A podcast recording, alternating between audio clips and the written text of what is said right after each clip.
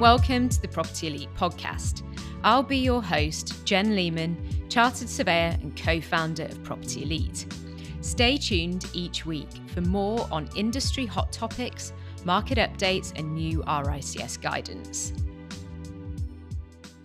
In this week's podcast, I take a look at the new RICS guidance note Plan Preventative Maintenance of Commercial and Residential Property First Edition. It's essential listening for APC and AssocRICS candidates involved in the provision of PPM and linking into competencies such as legal and regulatory compliance, landlord and tenant, maintenance management, and housing repair and improvements. Head to our website blog and you can download a full copy of the guidance note via the RICS website.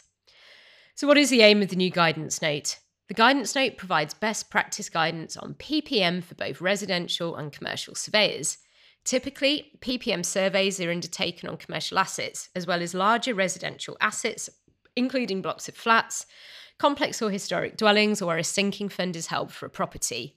A well written PPM will include details such as construction detail, condition and defects, recommendations, timings, and costings of repair, replacement, or monitoring, potential risks, cost liabilities, and robust information to support evidence based negotiation.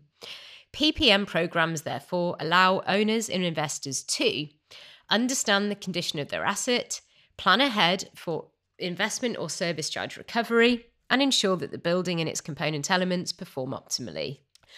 The new guidance note takes effect from the 1st of May 2022. So, next, what is PPM?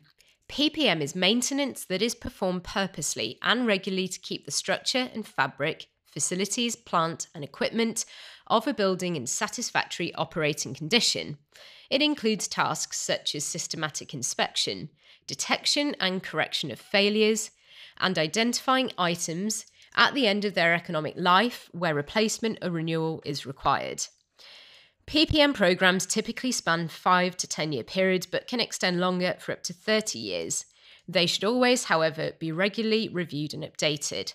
This to helps to identify issues before they turn into major defects or lead to complete failure. After the introduction, the guidance note is structured into the key steps in undertaking a PPM instruction.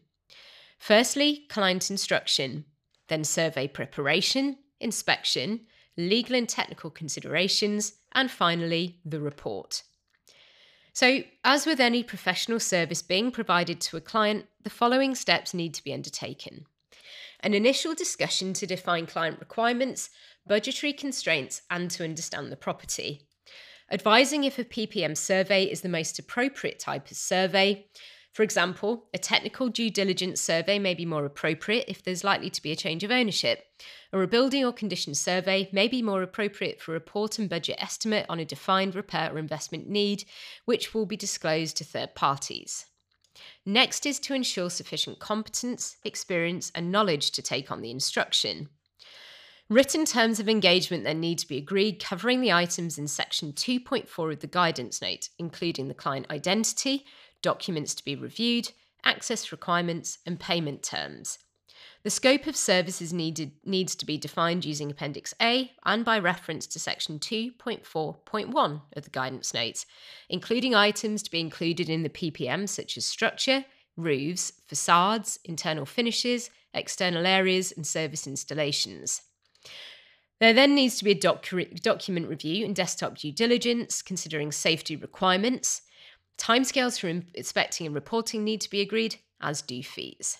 In no circumstance can a surveyor remove liability for identifying defects and advising the client on the impact of them on the property, even if budget constraints exist. So, how should a surveyor prepare for a PPM survey?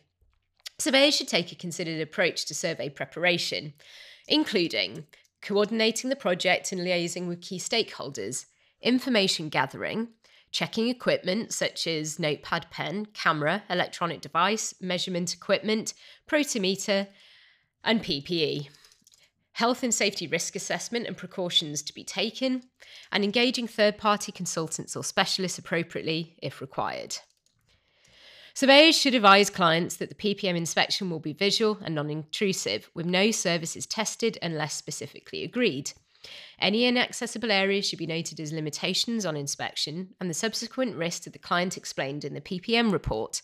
Surveyors may also need to agree any sampling requirements with the client, such as only opening a set number of windows or doors in a large building.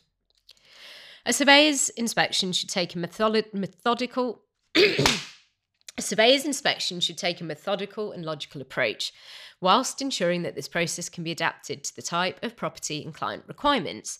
Key steps include recording data, manually or electronically, and accessing all areas of the building and component elements as agreed with the client.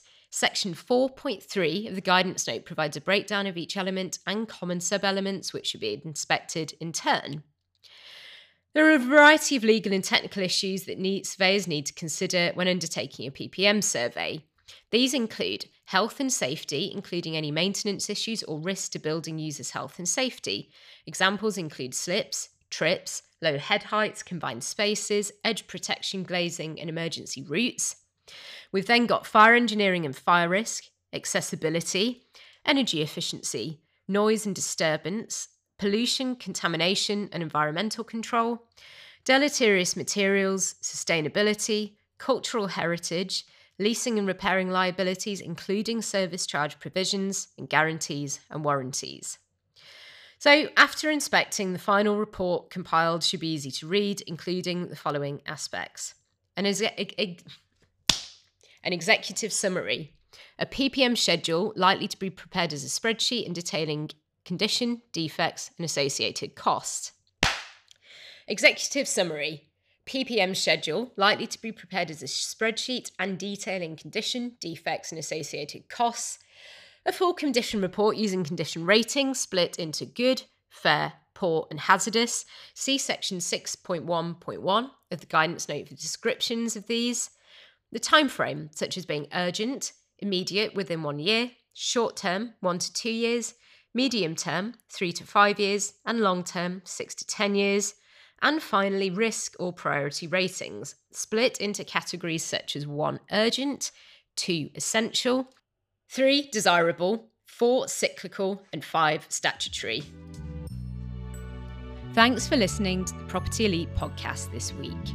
Head to our website to check out our full blog, free and paid support resources and services, free consultation for every single RICS APC and ASOC RICS candidate, and also ask us any questions you have via the website chat blog.